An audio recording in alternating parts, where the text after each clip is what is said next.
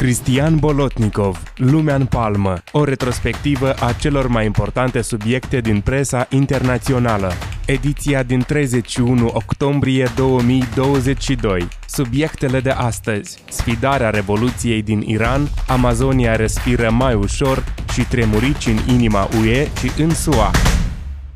La peste 40 de zile de la moartea lui Mahsa Amini, Iranul este cuprins în continuare de proteste. În ciuda reprimării brutale declanșate de autorități, acestea devin tot mai intense. În Europa, Londra și Roma au intrat cu noi premieri pe arena politică, care deja au și reușit să aibă parte de primele scandaluri, în vreme ce SUA pare să se pregătească de un nou congres republican și doi ani plini de bătălii politice cu administrația democrată a președintelui Joe Biden. În paralel, valul de victorie a stângii politice în America de Sud a bifat și victoria lui Lula, deși extrem de strânsă, în Brazilia. Subiectul întâi din șase. Iranul în prag de revoluție. Cu proteste care se desfășoară deja mai bine de șase săptămâni, Iranul rămâne în atenția presei internaționale, nu doar în ce privește rolul său în războiul din Ucraina, dar și a revoltelor declanșate de moartea lui Mahsa Amini în custodia poliției moralității. Principala întrebare de pe paginile tuturor ziarelor este simplă. Ce urmează și ce ar putea urma? Intensitatea tot mai scăzută a revoltelor a fost observată la 26-27 octombrie, mai ales în orașul natal al lui Amini, Sakez, din Kurdistanul iranian. The Guardian scrie că forțele iraniene au făcut uz de gaze lacrimogene și chiar au tras asupra miilor de protestatari ieșiți în stradă, fiind estimate până la 50 de victime în rândul civililor. Mai mult, protestele s-au împrăștiat din nou în majoritatea orașelor din țară, printre care și capitala Teheran, acolo unde studentele și elevele aleg să-și dea jos vălul islamic în semn de protest și sfidare la adresa regimului teocratic instalat la putere în 1979. A 40-a zi de la moartea cuiva este o zi de o semnificație specială în Iran, iar în cazul unei morți nedrepte, cum e tânăra de 22 de ani, Mahsa Amini, care a murit în custodia poliției, ocazia a permis ca, dintr-un doliu public, lucrurile să degenereze în proteste furioase, notează Iran International. Protestele reprezintă una dintre cele mai serioase provocări la adresa Republicii Islamice de la Revoluția din 1979. Femeile au fost în fruntea mișcărilor, fluturând vălurile în aer, aruncându-le în foc sau chiar tăindu-și părul în public, titrează BBC. Publicația britanică citează mai multe mărturii ale femeilor protestatare, multe afirmând că principala lor motivație este faptul că societatea iraniană este mai trează ca niciodată și este gata pentru mari schimbări. În ultima perioadă nu lipsesc aproape deloc protestele din marile universități ale țării, dar și agresarea în strada mulahilor, un titlu onorific pentru clerul musulman, șiit și sunit sau un lider de moschee musulmană.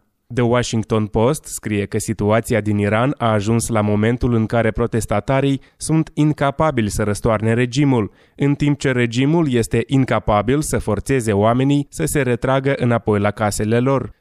Jurnaliștii americani investigează și modul în care gărzile revoluționare apără regimul, afirmând că principalul motiv este imperiul economic pe care îl dețin în domeniul mineritului, gazelor naturale, petrochimicalelor și a altor industrii, fiind controlate în întregime 275 de companii. Presa franceză a făcut în acest context o incursiune în istorie și a scris despre prima feministă din istoria Iranului, care încă la 1848 a refuzat să poarte voalul islamic.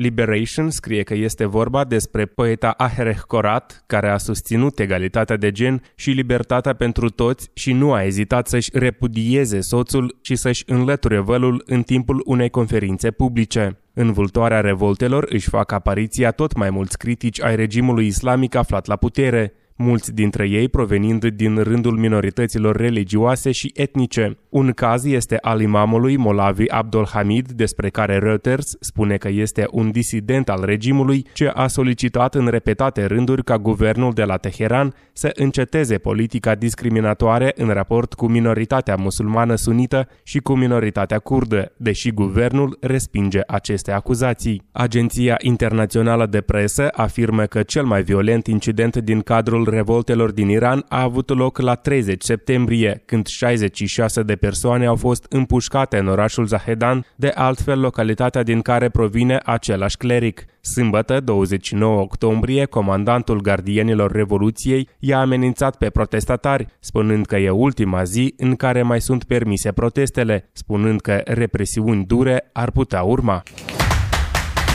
Subiectul 2. Pădurea amazoniană respiră mai ușor. După o campanie electorală extrem de polarizată, despre care am vorbit pe îndelete la sfârșitul lunii octombrie, aflăm că Brazilia se înscrie în șirul victoriilor electorale obținute de extrema stângă din Columbia, Chile, Peru și Mexic. Cu alte cuvinte, Luiz Inácio Lula da Silva l-a învins în alegerile prezidențiale pe președintele în funcție, Jair Bolsonaro, scorul fiind de 50,9% la 49,10%. Cu toate acestea, așa cum observă întreaga presă internațională, diferența este infimă, putând fi contestată ușor de Bolsonaro, care nu odată a spus că nu își va recunoaște înfrângerea, ceea ce deschide calea unui posibil 6 ianuarie. E posibil să nu fie așa, ori publicația O Antagonista precizează că sunt mari șanse ca Bolsonaro să nu conteste rezultatul voturilor. Cu toate acestea, în Brazilia, o diferență mai mică de un procent înseamnă circa 2 milioane de voturi diferență dintre cei 156 milioane de alegători.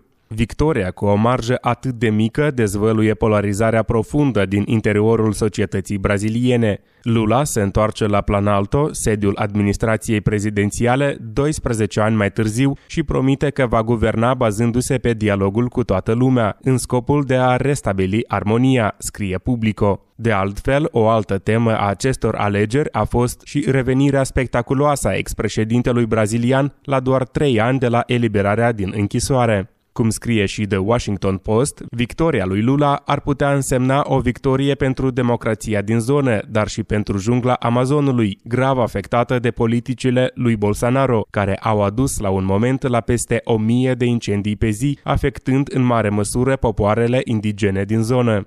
Acum, înfrânt, președintele de extremă dreaptă ar putea alege să fugă din țară pentru a evita să fie tras la răspundere pentru greșelile din timpul pandemiei de COVID-19, care au dus la aproape 700.000 de morți, punând Brazilia în topul celor mai afectate țări. Chiar și așa, Bolsonaro ar putea alege să devină liderul opoziției din țară, mai ales când Congresul este dominat majoritar de dreapta și extrema dreaptă politică, ceea ce nu-i va aduce o viață ușoară lui Lula. Cert este că până la această oră Bolsonaro nu a oferit niciun comentariu. CNN Brazil îl citează pe Lula care afirmă că sunt jumătate fericit și jumătate îngrijorat de tranziția puterii, făcând referire la afirmațiile din trecut ale lui Bolsonaro. Aș vrea să fiu doar fericit, dar sunt pe jumătate fericit și jumătate îngrijorat, pentru că de mâine trebuie să încep să mă îngrijorez față de felul cum vom guverna această țară. Vreau să știu dacă președintele pe care l-am învins va permite ca o tranziție să aibă loc, a declarat Lula.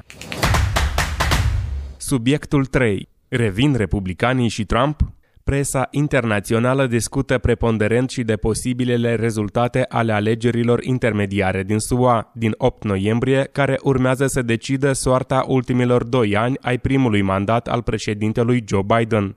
Aceasta în condițiile în care tot mai multe sondaje îi dau câștigători în ambele camere ale Congresului pe republicani, în special susținători ai fostului președinte al SUA, Donald Trump, și a afirmațiilor acestora cu privire la presupusa fraudare a alegerilor prezidențiale din 2020. Impactul acestor alegeri este descris de Biden însuși, fiind citat de revista Time. Președintele susține, la fel cum a făcut-o în repetate rânduri, că alegerile din 8 noiembrie sunt cruciale, oferind alegătorilor șansa de a alege între două viziuni vaste pentru America, cea democrată presupunând construcția mai bună a unei Americi pentru toți, în vreme ce republicanii ar urma să construiască o Americă de care vor beneficia cei mai bogați. BBC face o incursiune în ultimii doi ani de mandat ai președintelui Joe Biden, enumerând realizările acestuia și provocările care îl așteaptă. În mod clar, rata de aprobare a liderului de la Casa Albă a fost afectată serios, scriu jurnaliștii britanici, de rușinoasa retragere din Afganistan din august 2021. Nici realizările importante de pe agenda legislativă, cum ar fi unele legi care au permis ajustări de taxe, cheltuieli majore pe proiecte de infrastructură, de multe ori obținute prin vot bipartizan, nu au ridicat prea mult rata de apreciere a președintelui american. Dacă am judecat după istorie și sondajele recente, democrații urmează să piardă controlul cel puțin a unei camere a Congresului în urma alegerilor parțiale. Asta ar însemna că președintele Biden va fi nevoit să facă față unui legislativ agresiv, scriu jurnaliștii britanici. De altfel, republicanii nu au declarat doar odată că nu vor ezita să lanseze investigații masive asupra afacerilor pe care fiul președintelui Hunter Biden le are cu China sau le-a avut în Ucraina. Mai mult, retragerea din Afganistan ar putea fi o altă temă a investigațiilor pe care un congres republican le va declanșa, ceea ce ar putea duce la impeachmentul președintelui Biden, cu slabe șanse însă de a produce și destituirea acestuia din funcție. Democrații trec în poziție defensivă în etapa finală a alegerilor intermediare, titrează The Washington Post, care menționează că mulți dintre candidații democrați care o lungă perioadă de timp s-au simțit avantajați în sondaje sunt puși acum în fața unui scor strâns în lupta cu republicanii. Situația de altfel are loc până și în statele considerate până nu de mult adevărate bastioane ale democraților, cum ar fi New York. Reuters oferă mai multe indicii care arată că administrația Biden se pregătește de o eventuală înfrângere, apelând printre altele la tot mai mulți juriști care să apere poziția Casei Albe în eventualele investigații care vor fi declanșate de republicani mai ales în condițiile în care tema avortului, care a adus un avantaj major democraților, a fost umbrită de inflația care ajunge la 10% în ultima perioadă. Un actor necunoscut care ar putea influența rezultatele alegerilor intermediare din SUA este nimeni altul decât Elon Musk, care recent a finalizat tranzacția de a procura rețeaua socială Twitter contra sumei de 44 de miliarde de dolari. CNN scrie că impactul asupra scrutinului ar putea apărea urmarea promisiunii lui Musk de a reda accesul pe rețea a conturilor care anterior au fost interzise, cel mai notabil fiind cel al președintelui Donald Trump, parte a promisiunii sale de a apăra libertatea de exprimare absolută, mai ales după ce persoanele care au luat aceste decizii au fost demise din prima zi. Subiectul 4. Londra și Roma reînnoite al 57-lea la număr, Rishi Sunak a devenit luni 24 octombrie prim-ministru al Marii Britanii. După o altă numărătoare, acesta este al cincelea premier din ultimii șase ani, fapt ce a asemănat politica britanică cu cea italiană, care a devenit un simbol al instabilității politice. După cum mai scrie tabloidul The Sun, este și cel mai tânăr premier de la 1812 încoace. Are doar 42 de ani, iar alegerea sa a coincis cu sărbătoarea Diwali, una dintre cele mai importante din India. Deși este mai bogat decât însăși Casa Regală a Marii Britanii, Sunak nu a ezitat să menționeze că va conduce țara cu onestitate și umilință, după cum transmite cotidianul conservator The Times. Recordurile, de altfel, nu se opresc aici, Or acesta este și primul lider de culoare care va prezida guvernul majestății sale. Presa britanică explică și originea bogăției sale, acesta fiind căsătorit cu fica fondatorului Infosys, cel numit Steve Jobs al Indiei, după cum am arătat în vară, când în urma unei curse electorale la scară largă, Sunak a pierdut alegerile în fața efemerei Liz Truss. El nu va fi doar primul lider non-alb al Marii Britanii, ci și primul său șef de guvern asiatic și indus, o realizare care este deosebit de semnificativă, deoarece coincide cu sărbătoarea Diwali. Victoria sa se va alătura lungului șir de premiere politice realizate de-a lungul timpului de Partidul Conservator, inclusiv aceea de a da primul șef de guvern evreu al țării, Benjamin Disraeli, și primul, al doilea și al treilea prim-ministru de sex feminin, Margaret Thatcher, Theresa May și Liz Truss, notează revista Time. De altfel, Sunak a discutat cu președintele ucrainean Volodymyr Zelensky, primul lider străin cu care a discutat premierul britanic, care a promis că va continua să ofere sprijin constant Ucrainei.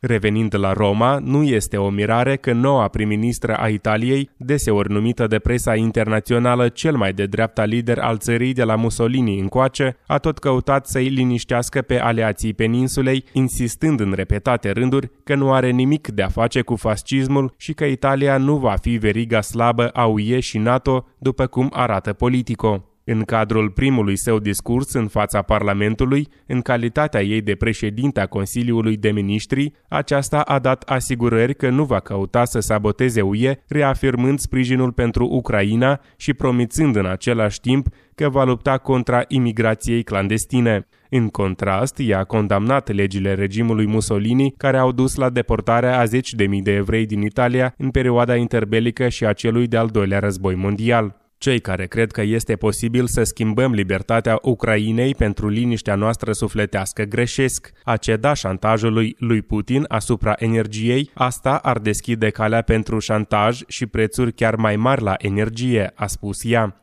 Cu toate acestea, îngrijorări a stârnit afirmația Georgiei Meloni de a opri embarcațiuni de migranți care traversează Mediterana, ceea ce în sine nu este un lucru rău pentru Italia, care an la rând a fost o placă turnantă pentru migranții ilegali care se îndreaptă spre Europa, constată BBC.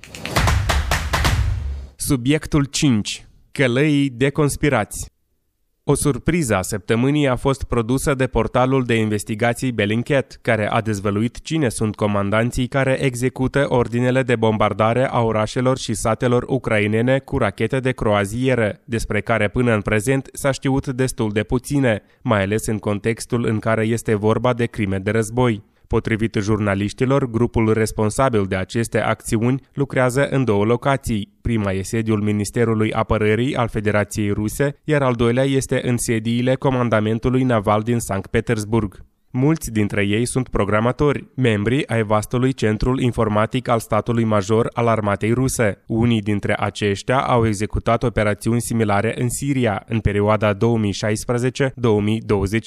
iar alții au primit chiar și decorații din partea președintelui rus Vladimir Putin. Între timp, Belarus a revenit în atenția presei internaționale după ce tot mai multe rapoarte din zonă semnalează prezența unei noi desfășurări de trupe ruse despre care armata ucraineană ucraineană afirmă că ar putea fi utilizate în cadrul unei noi invazii.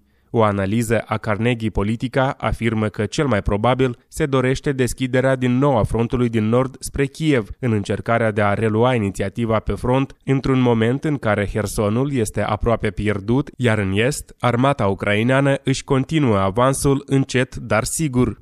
Între timp, Rusia continuă să amenințe Ucraina și întreaga lume cu așa zisa bombă murdară despre care publicația britanică BBC afirmă că ar fi vorba despre o bombă care este compusă din material radioactiv cu explozibil convențional, ceea ce o face extrem de ieftină și ușor de fabricat. De altfel, aceste amenințări au fost calificate drept sperietor de diplomație vestică, în timp ce ONU a anunțat că va realiza o nouă vizită în Ucraina pe fondul acestor amenințări. Reuters scrie că vineri, 28 octombrie, Rusia a anunțat că a încheiat mobilizarea rezerviștilor pentru frontul ucrainean, afirmând că mai mult de o pătrime din ei sunt gata să fie trimiși pe front, după o campanie de mobilizare nemai văzută de la al doilea război mondial încoace.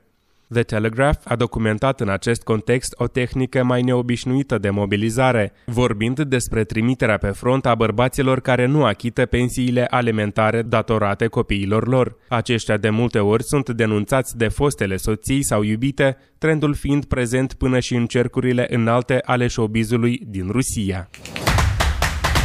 Subiectul 6. Probleme în inima UE În ciuda faptului că prețul gazelor naturale a luat o turnură atât de așteptat, încât până și prețul de referință la bursă a picat sub zero, după cum scrie Bloomberg, nori negri par să se adune deasupra inimii UE. Cu alte cuvinte, relațiile franco-germane nu par să fie la cel mai bun nivel, criza energetică fiind unul dintre acestea.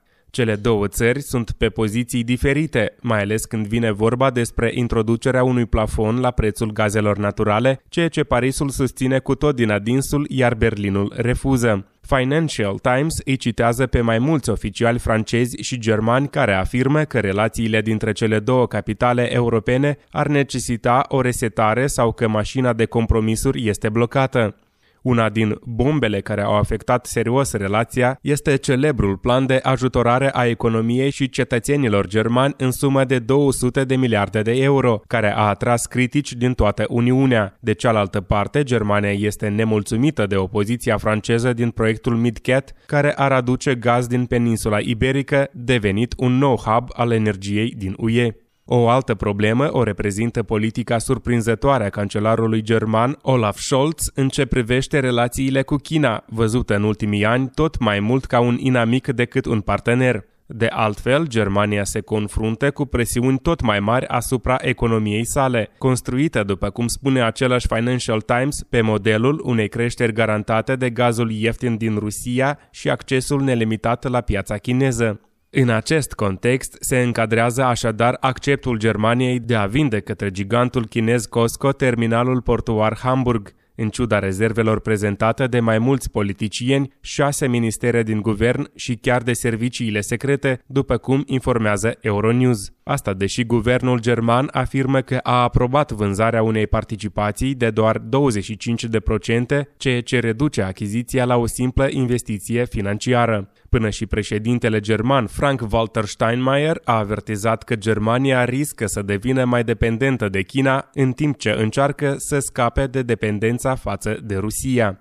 O sinteză mai clară este oferită de cotidianul german conservator Die Welt, care afirmă că principala problemă care divizează cele două țări este chestiunea energiei urmată de cea a apărării. Problema se pune însă și pentru proiectele comune de armament SCAF, avioanele de luptă franco-germane și tancul viitorului, unde neînțelegerile și geloziile dintre companiile în cauză fac ca aceste minunate noi arme să rămână de 2 ani de zile la stadiul de tigri de hârtie, scriu jurnaliștii germani. Axa istorică franco-germană se află în cele mai grele momente ale sale, scrie El Pai, care menționează decizia recentă a celor două țări de a amâna o ședință comună a celor două guverne pentru anul viitor. Politico menționează că președintele Emmanuel Macron a refuzat să aibă o conferință de presă comună cu cancelarul german Olaf Scholz, care de altfel i-a făcut același lucru premierului maghiar Victor Orban, deși se anunța că întâlnirea de miercuri 26